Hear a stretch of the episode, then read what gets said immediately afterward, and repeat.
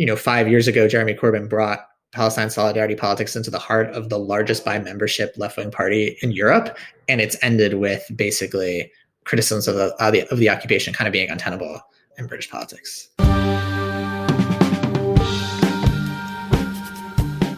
Welcome to Unsettled, a podcast about Israel, Palestine, and the Jewish diaspora. My name is Max Friedman, and this is an episode about British politics. I have to say, I never paid all that much attention to British politics until 2015. That's when Jeremy Corbyn became the leader of the Labour Party. Here's what you need to know about Jeremy Corbyn. Corbyn was a left wing member of parliament who spent 30 years on the margins of his own party. He was a socialist anti imperialist during the rise of Tony Blair, roughly speaking, the Bill Clinton of the UK, who took the Labour Party in an enthusiastically centrist and capitalist direction in the 1990s. So when Corbyn was elected to party leadership in 2015, it was a big deal. From an American perspective, it felt a lot like the sudden and unlikely viability of Bernie Sanders, another sort of fringe left wing politician who had been around for decades waiting for his moment. But Corbyn and his supporters were quickly inundated with accusations of anti Semitism in their past statements and on social media. The charge of anti Semitism was inextricable from Corbyn's longtime vocal support for the Palestinian Solidarity Movement. But Corbyn was under fire not just from the Conservative Party, but from many members of Labour. And when Corbyn struggled to offer proper public apologies, or even suggested that the scope of anti Semitism in the Labour Party was being exaggerated by his opponents for political gain, that only seemed to make matters worse. Getting this in drips and drabs from across the Atlantic, I didn't really know what to think. As someone who identifies with the left, my instinct was to defend Corbyn. As a Jew, my feelings were a little more complicated. Was anti Semitism simply being instrumentalized to take down Corbyn and uphold the status quo? Or is anti Semitism endemic in the British left? What was really going on over there? At the end of 2019, Labour lost a disastrous national election to the Conservatives, and Corbyn finally stepped aside. And even that wasn't the end of it. In the fall of 2020, he was temporarily suspended from his own party. And then, a few weeks ago, Jewish Currents published what I thought was a pretty comprehensive account of all this, called The Tragedy of Jeremy Corbyn, written by assistant editor Joshua Leifer. I learned so much from this piece. I really wanted to talk to Josh for Unsettled. And I know I said this was an episode about British politics, but of course I really wanted to talk to Josh about what this story has to say about American politics. And we'll get there. But first, I started by asking Josh to explain just how Corbyn won the leadership of the Labour Party in the first place. He said that the same set of circumstances that allowed him to win that party election also made it almost inevitable that his leadership would be met with incredible resistance every year someone from the left side of the party would kind of run for leadership. They would always lose. Uh, it was in 2015. It was basically Corbyn's turn to to give it a chance, and he ended up winning. Uh, partially because of a rule change that had happened that made it easy to become a Labour Party member. For a long time, who was the leader of the party was determined by a complicated calculus that like the unions had a share a share of the vote that went in um, to like protect their interests within the party. And under Corbyn's predecessor, Ed Miliband, there was a rule change where it became one person, one vote to vote for the leader. And the Labour Party's membership chose Jeremy Corbyn. Um, and what this meant for Labour was that a guy who had been on the really far left fringes of his own party, uh, ended up leading a party where he had almost no ideological supporters within the ranks of the party bureaucracy itself. The membership, like the rank and file, had voted for him, but like of Labor Party parliamentarians, there were actually very few people who supported his agenda because most of them were either had been had come to politics in the Blair years or um, shortly thereafter. Uh, and and right from the get go, there was this conflict between Corbyn, who had very clear left wing positions, and the rest of his party, which basically did not share those positions. And that's kind of the genesis of, in Britain, they call this the factional conflict within the Labour Party. And I think something that, uh, I don't want to play into right wing rhetoric about the left, but I mean, the other part of the Corbyn story is that people who had been Labour Party members but had left for whatever reason, maybe it was ideological during the during the Blair years, came back. And there were kind of two tiers of the Corbyn project in terms of age demographics. You had old kind of boomer leftists um, who uh, were very uncompromising in their in their politics and who maybe hadn't quite adjusted to the way the tenor of political just politics the way it's conducted. And then also kind of younger um, millennial socialists sort of bernie equivalent movement people. And i think if you read what a lot of the people who were identified with the older segment of, of, of corbyn supporters it they were how do I put this? Years of being in the political wilderness can make you very rigid and can make you you very unreceptive to criticism. And I think that's also part of where where it begins, I guess, the this the the story. So correct me if I'm wrong. British Jews are an even smaller minority in the UK than American Jews are in the US. Yeah, there are yes. So how did the story of how did anti-Semitism become this kind of overriding dominant narrative in uh, the years of Corbyn's leadership of the party?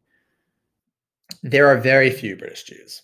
Um, there are more Jews in the borough of Brooklyn alone than there are in all of England and Wales. It's a small, it's a more religiously observant community, more traditional community, also a more politically conservative community, and I, the the how Jews ended up being at the center of British politics is really like part of the the question of, of what what happened. I think one thing to be cautious of is it felt like that maybe for those of us who are Jewish were, who were following it very closely, but it was part of a the the the way that the accusations of anti-Semitism um, were brandished by some of Corbyn's critics was part of a much broader campaign against him. I mean, there were other criticisms, and in fact, when I some of the people I spoke to would say, it's not like there were voters in rural areas in Britain who looked at the news and said Jeremy Corbyn's anti-Semite, I can't vote for him. There were other there are ways that the accusations of anti-Semitism played into existing discourses, Islamophobia being one of the major ones, um, that enabled Corbyn's opponents to portray him as um, a terrorist sympathizer, as hostile to Britain and British interests and British empire. In addition to supporting the Palestinian liberation struggle, he was supportive of Irish republicanism, and that arguably those are related in the kind of public consciousness and kind of chain of, uh, of, equivalence roughly. And so by raising one you would sometimes raise the other even if you didn't have to mention it. And it's my understanding from people that at least in an expressed way um, corbyn's perceived sympathy for the irish republicans was much more of a thing that you would hear when you were canvassing voters in areas. It wasn't hard for the british media um, which is very conservative and mo- dominated by tabloids, uh, to pick up on uh, a perception that Corbyn was disloyal to the country and had been supportive of terrorist groups. And that was just part of the messaging that was coming out against him at the time. And the the instances of anti-Semitism uh, that were raised were very related to this, and especially in the beginning. So the, this issue of Corbyn laying a wreath at um, the grave sites of PLO martyrs, or him referring to members of Hamas and Hezbollah as friends ahead of a parliamentary meeting uh, with them. It was this kind of thing that the, sort of where it began. Um, but in parallel to that, you also had just sort of what was happening in the party itself. So did this start? Did this start immediately? Like as soon as he won the leadership of the party, like people started coming for him specifically for this for the anti-Semitism accusation. Um, yeah, you know, there are people who there is a va- and maybe it's organized, maybe it's not, of um, journalists, much muckrakers, concerned citizens, but also you know um, Israel advocacy activists who spend a lot of time trying to find incriminating speeches, comments, appearances of politicians uh, spoken out on the issue of Palestine, and that is how this started and Corbyn had, by virtue of being a really veteran anti-imperialist activist and anti-war activist, and um, a patron of the Palestine Solidarity Campaign, which one was the big Palestine pro-Palestine organizations in the UK, he just had a huge record of of being around, and uh, it was not hard for people who were looking for it to find examples of comments that he had made that um, were damaging you know there were plenty of them. And some of them from i will say from like an engaged journalist perspective were quite uh, frustrating. One of the catalysts the kind of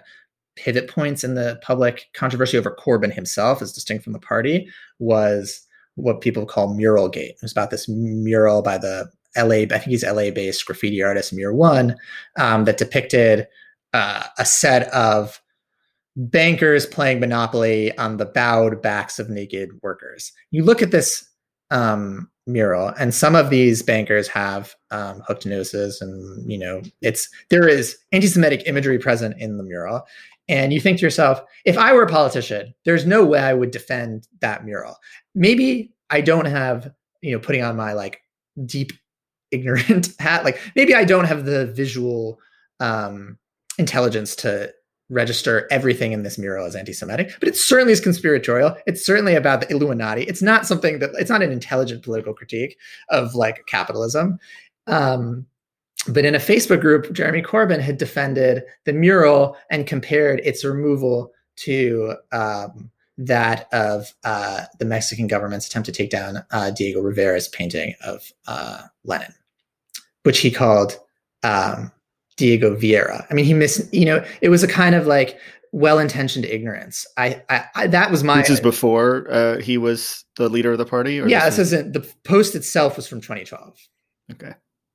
Yeah, it's it was it was initially things like that. I mean, I think I can say critically that um, he Corbyn had a way of talking about people involved in the Palestine in the broader politics of Israel Palestine that I think one would just not want to do if one were the political leader. I mean, there's a video of him referring to um, the Raed Salah, who is uh, the head of the uh, Northern Islamist movement um, in Israel and has been accused of uh, various forms of incitement. I mean, he is an Islamist preacher and he says in, incendiary things. Uh, that doesn't mean that it's right to censor him or to imprison him or to ban his movement, as Israel has done. Um, but it is to recognize that, like, if you are a left wing humanist or whatever, like, some of what he's saying is going to kind of clash with what your um, professed uh, principles are. And there's a video of Corbyn saying very nice things about Raed Salah. Um, in an attempt to argue against the UK's having denied Salah a visa to visit. And it's like, I think it's possible to say that, you know, there's a crackdown on Palestine liberation activism without also um, misconstruing what some people actually believe and say.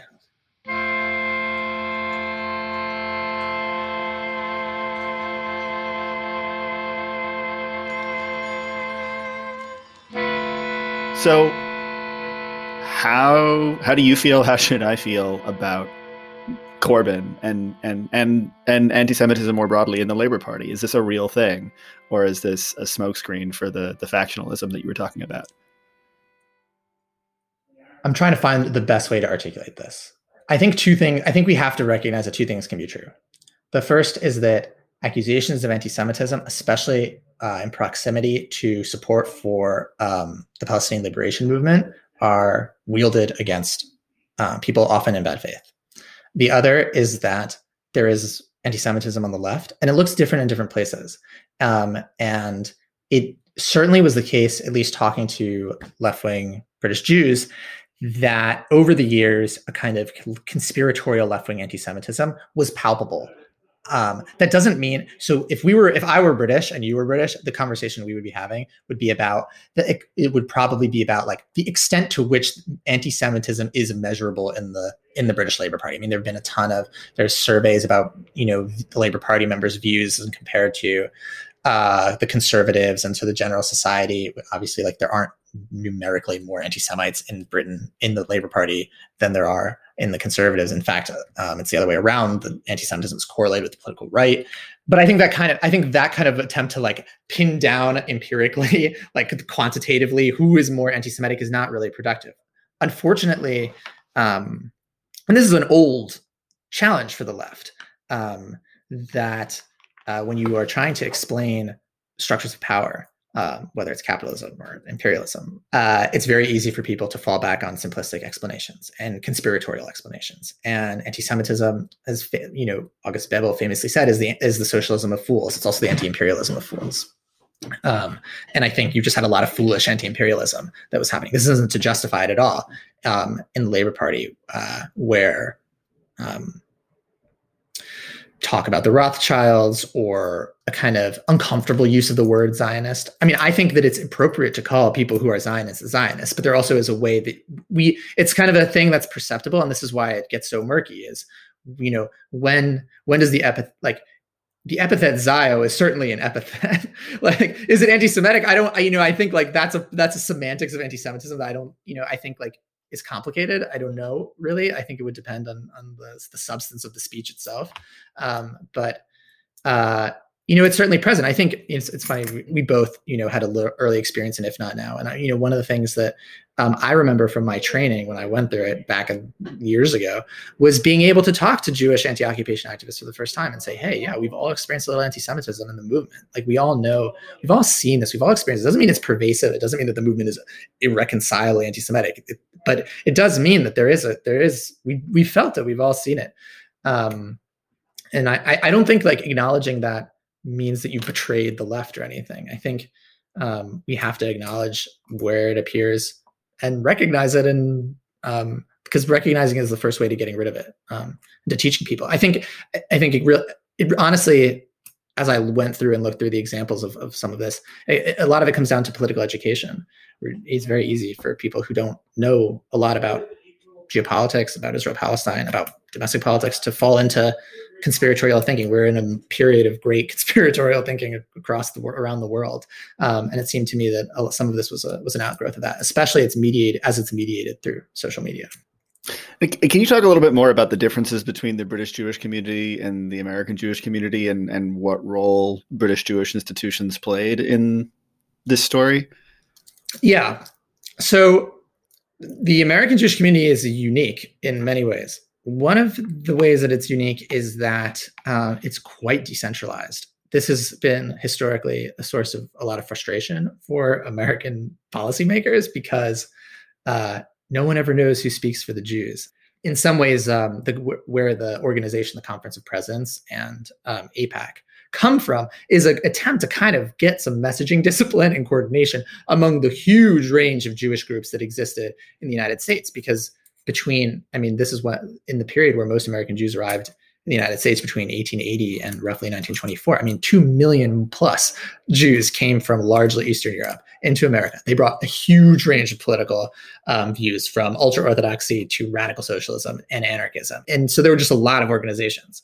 Um, the British Jewish community does not have that diversity at all. It also is much older and much smaller. And there are um, organizations, I mean, there's one organization that is actually recognized by the state as the representative of British Jewry. This is the Board of Deputies of British Jews. And so, to in a way that American Jewish organizations can't really do, the Board of British Deputies um, asserts its ability to speak on behalf of British Jews. And it is, of course, uh, also doubles as an Israel advocacy organization. There is another organization that's sort of like the Conference of Presidents called the um, Jewish Leadership Council, the JLC. And those are the organizations that really do liaise with state institutions and um, speak on behalf of Jewish interests. And uh, on the flip side, there is just not a big Jewish left. I mean, there's not there's not a big Jewish liberal because the community is small. There's just not a big Jewish liberal sphere. The way here, I mean, there's innumerable Jewish groups that are, or nominally Jewish groups that are committed in some way to like civil rights and that are old too.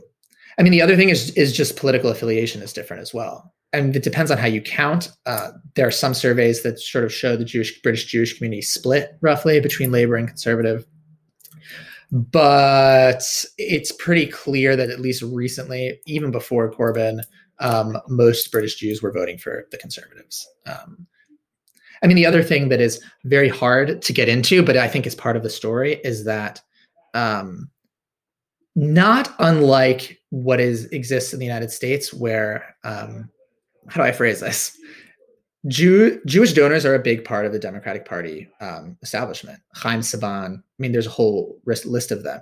Fa- and uh, Nathan Thrall's piece about the politics of BDS that came out a few years ago does a really good job of explaining this. Like, of big ticket donors within the Democratic Party, a lot of them are Jewish. This is because there's a strong affiliation with the party and like the values of liberalism and Jewishness that go together. But it's also a centrist liberalism, um, and it's allied kind of with it's a pro-Israel liberalism to the extent that you can say that one exists. In Britain, the Blairist project was also identified with strong outreach to the Jewish community. And many of Blair's advisors and some of the ardent Blairite uh, politicians um, were were Jewish. And it was there was a certainly a problem of conflation of Blairism and Jewishness within the Labor Party that some labor left wing activists um, misdirected what should have been anti centrist energy that morphed into anti, I think, that could border on anti Semitism. I mean, one of the prominent um, uh, people who's on the receiving end of this, I mean, this is what gets into the complexity of of the, of the internal politics. So Luciana Berger was a British MP, was a member of the Labour Party, was very close with Tony Blair's son. She uh, was part and parcel of that kind of political agenda. Um, she also was the person who raised the mural gate story about anti-Semitism um, to the British press and kind of became one of the faces of um, calling out anti-Semitism within the British Labour Party. And she reports to have been on the receiving end of a lot of anti-Semitic abuse. I talked to a member, a, le- a Jewish left-wing Corbyn supporter, who was like, "The reason why we were attacking Luciana Berger wasn't because she was Jewish; it's because she was a Blairite." But like, there, it's not hard to see how that distinction um, blurs in really damaging and dangerous ways if people aren't careful um, and smart about their critique.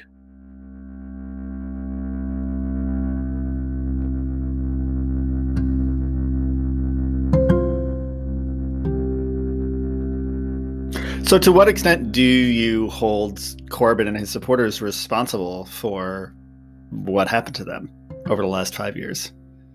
I mean, it's easy to blame, and, and, it seems like correct to blame a, a concerted um, campaign, both by centrists within the Labour Party and the Conservative Party, to take down Corbyn and Corbynites. But it, from reading your piece, it sounds like there's there's blame to go around. Yeah, I mean, I think you know everyone has agency um, in the story and i think what was the writing the piece was very clarifying for me especially you know in thinking about connections i don't think there are a lot of comparisons actually to be made to the us context because the us is a very different community very different um, organizational infrastructure. Um, but i think there is a tendency on the left um, to decry the unfairness and to use the un- that unfairness as the end at, that is the substance of the of of our politics that we're being attacked by the right. These accusations of anti-semitism are being in, instrumentalized by bad faith actors to smear us. Um, the press is hostile to us. The the powers that be have come to attack us.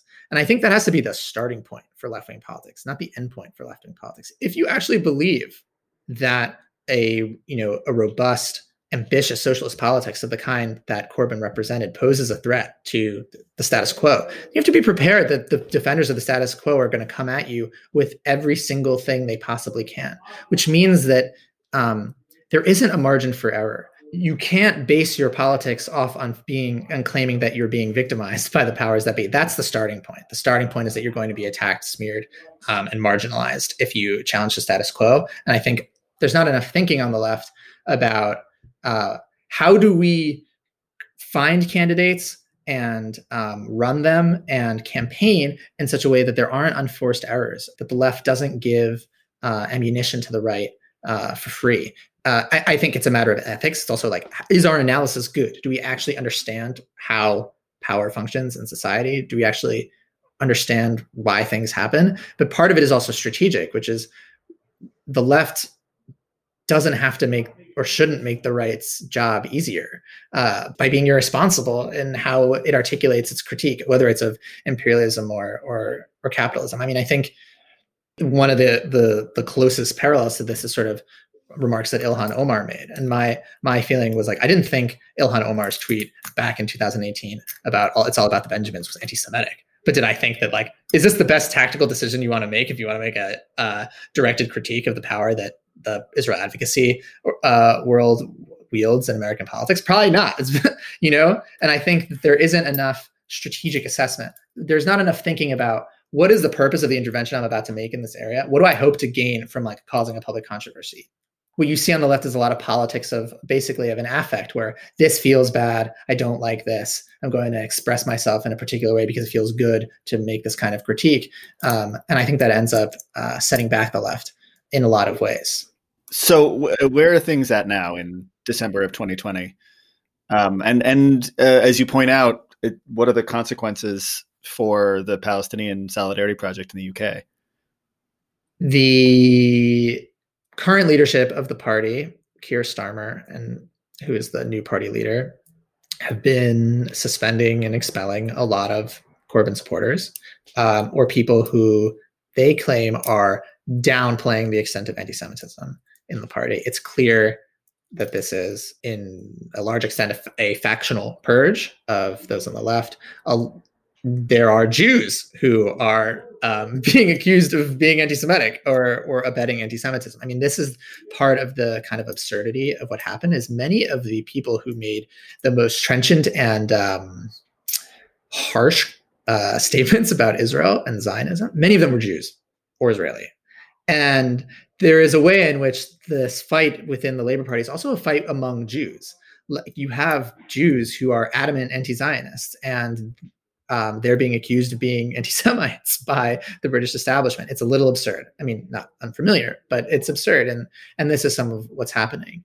Um, I think that the end result of this has been severe damage to the Palestine Solidarity uh, movement in the UK. I think that there is now no longer much of a public appetite for criticism of Israeli policy. There's not a lot of tolerance for it. The Labor Party does not want to have to deal with this again. And um, even members of sort of the moderate segments of the party who have spoken out on, say, labeling West Bank settlement products as from the settlements have come under fire uh, for for doing that. So I think the end result is that in you know five years ago, Jeremy Corbyn brought Palestine solidarity politics into the heart of the large, the largest by membership left wing, center left left wing party in Europe, and it's ended with basically criticisms of the, of the of the occupation kind of being untenable in British politics. That's part of the tragedy of this, I think, is that it, it has ended with such a, a defeat. I don't think that means that forever it's going to be like this, and I think um, the reality of uh, the occupation in Israel Palestine means that if you go and encounter it, like it's still there. I think eventually the pendulum may swing back, but at least for the foreseeable future, there's just a high political cost to be paid by speaking out on this.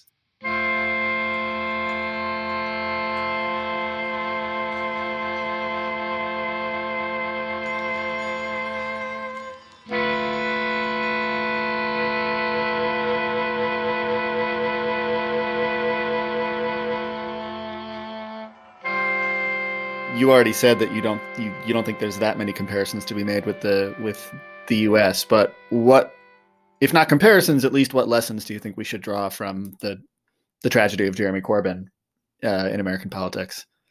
The first lesson is a practical one, which is, um, and I, and you see groups already doing doing this to get out ahead of the IHRA definition of anti-Semitism. Can you explain what that is? So the IHRA definition of anti-Semitism uh, has a long and complicated history. It was not initially intended to be used as something that was part of legislation, but Israel advocacy groups, as of late, have been pushing this definition to be adopted around the world by governments, parties, institutions. It's it uh, is a problematic definition, not necessarily because of the definition itself, but because of the appended examples, which are worded in a strange and convoluted way, and which are intentionally vague enough to allow for the conflation of harsh criticism of Israel to be designated by state governments as a form of anti Jewish bigotry. So, one of the examples of the 11 IHRA examples is um, you can't call Israel a racist endeavor, but that's anti Semitism. Um, and this has rightfully alarmed a lot of uh, advocates for Palestinian rights because you look at what's happening in Israel from whether it's the nation state law or just the occupation itself. I don't think it's crazy to call what's happening there racist in some sense. Um, and I think most people recognize that, but that kind of language is being um, not just deemed illegitimate, but actually, like in some senses, criminalized or, or considered a form of discrimination. I mean, the, this is this is what Trump's executive order did actually um, back in January of last year, when the Education Department adopted um, this definition of anti-Semitism, uh, so that you could be accused of um, illegal discrimination against Jews in a classroom, say, by calling Israel a racist endeavor the Jewish Federation of North America has made uh, issued its like list of priorities for the upcoming year, and one of them is legislating the IHRA. It's a little vague. Jewish Currents is going to have a piece about this soon. Um, but it will have very damaging effects on Palestine rights advocacy in in the U.S. if it's adopted um, largely. I mean, it's already in the process of being adopted.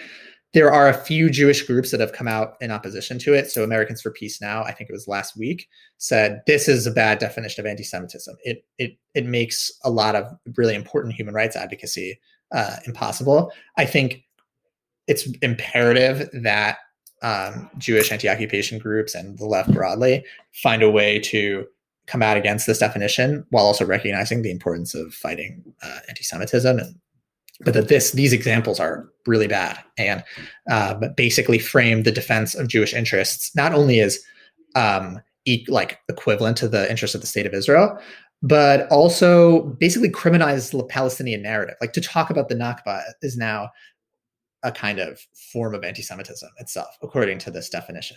Um, so I think that's the first thing.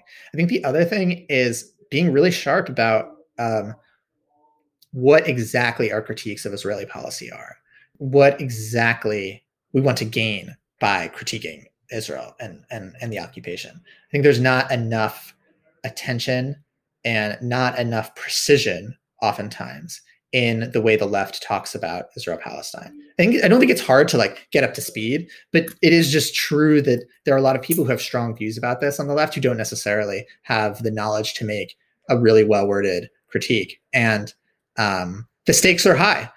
I also think that um, there's an idea, and you see this on the left. There's something called like Jewish interests or, or what's good for the Jews, but I actually don't think that's a useful way uh, of talking. I think we want, we need to recognize different. The Jewish community is extremely diverse. It is extremely ideologically uh, varied, and for a lot of people, Jewish interests are the Israeli state as a regional, like hegemonic power, preserving the occupation, like quashing criticism of Israel.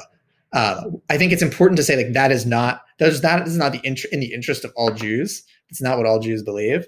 But I also think it's not intellectually honest to say that it's the interest of all Jews to say um, act in solidarity with all oppressed peoples. Like there are a lot of Jews who are invested in whiteness or in capitalism who don't want to be allies in those struggles. It sounds like what you're saying is that, um, and I, I'm familiar with the the discourse that you're you're describing. This idea that like essentially some Jews have it wrong, like the Jews who support the state of Israel um, and who whose whose idea of investment in the Jewish community is investment in the state of Israel, like they're wrong about what's good for Jews.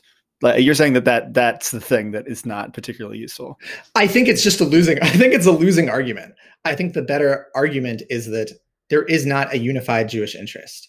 We also have to recognize, like from the left wing perspective, the right has the upper hand in all of this, and, we, and there are ways that left wing discourse can inadvertently uh, bolster the right's claims. And and speaking on behalf of all Jews is one that I think always redounds to the right because they will always be able to claim um, to be more, at least for the time being, to be more authentic, to be more representative. They have institutional backing. They have the means. Um, it will never be convincing of a group, a very small group of left wing Jews to be like, we speak on behalf of the Jewish community, because that actually isn't necessarily true. Uh, and then people have like can can recognize that that's not true. Um, and that doesn't mean that we're wrong or the left's analysis uh, or our idea of what a just world is is wrong but it means that it's not shared by a lot of the people who are broadly part of um, our families or communities. Well that actually ties really directly into the last question that i wanted to ask which is um, you know this is a this is a interview about a tragedy. Your piece is called "The Tragedy of Jeremy Corbyn," but I, if possible, I'd like to end on a more positive note. And I think the do you think that the American Jewish left is better positioned to throw a wrench in the gears of the possible Corbynization of American politics than the British Jewish community? Uh, and if so, how? Yeah, I think we are. I think they're one of the structural advantages that American Jews have is that identification with the Democrats is really, really strong. Um, and Jews participate, most Jews participate in politics within the broad sphere of democratic politics. Um, and there isn't this risk of kind of like mass defection from the party. Um, so that's a, I mean, that's, that's one big difference. There's a big organized Jew, I mean, big, there is a bigger Jewish organized, organized Jewish left in the United States. It's really present on college campuses it's present in all sorts of Jewish institutions in a way that I don't think it was in Britain. There is already cracks in the Jewish organizational um, consensus. I mean, Americans for Peace Now is part of the Conference of Presidents. And so for them to come out early in opposition to the IHRA is a big deal. I think it'll have to just be more. And I think that Jewish liberal groups will have to be unafraid to come into conflict with more conservative organizations. Uh, I think it's possible. I think they can be pushed. I think it'll just require organizing, you know, in the sense that there are a lot of Jews who support Palestinian rights, who oppose the occupation, and making that that's just a feature, making that an undeniable feature of the American Jewish political landscape. At the same time, I think if I if I were like a extremely wealthy Jewish donor on the left, I would invest a ton of money in political education about the occupation um, for Democrats, so that they know how to talk about it, so that they're familiar with terms, so that they know um, who's the kind of person that you will for sure get in trouble for talking about, regardless. Who's the kind of person that you can take a risk on talking to? Uh, who are your go-to sources for um, news about what's happening in Israel Palestine? Just to be informed, because I think for those of us who spend all our day or substantial portions of our day thinking about like Israel Palestine, it's easy to forget that um, most people don't do that, especially non-Jews. They don't know, they don't have the textured knowledge of what politics are like over there, or what the politics of the issue are here.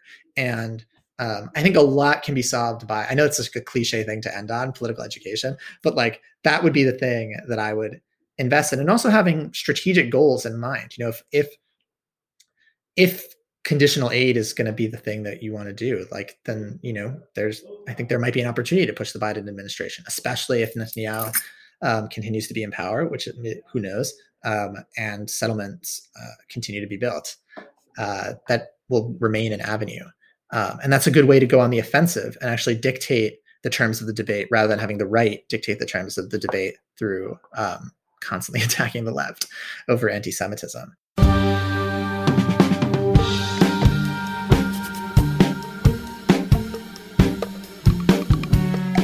Unsettled is produced by Emily Bell, Asaf Calderon, Alana Levinson, and me, Max Friedman. Original music by Nat Rosenzweig, additional music from Blue Dot Sessions. Check out the show notes for a link to Joshua Leifer's article, The Tragedy of Jeremy Corbyn, as well as other articles and books he talked about in our interview. We'll be back with more new episodes in 2021. In the meantime, if you forgot to send us a Hanukkah gift, it's not too late. You can leave a rating and especially a review on Apple Podcasts. It'll only take a minute, but will really help other people find the show. You can also follow us on Facebook, Twitter, and Instagram, and most importantly, subscribe wherever you get your podcasts so you never miss an episode of Unsettled.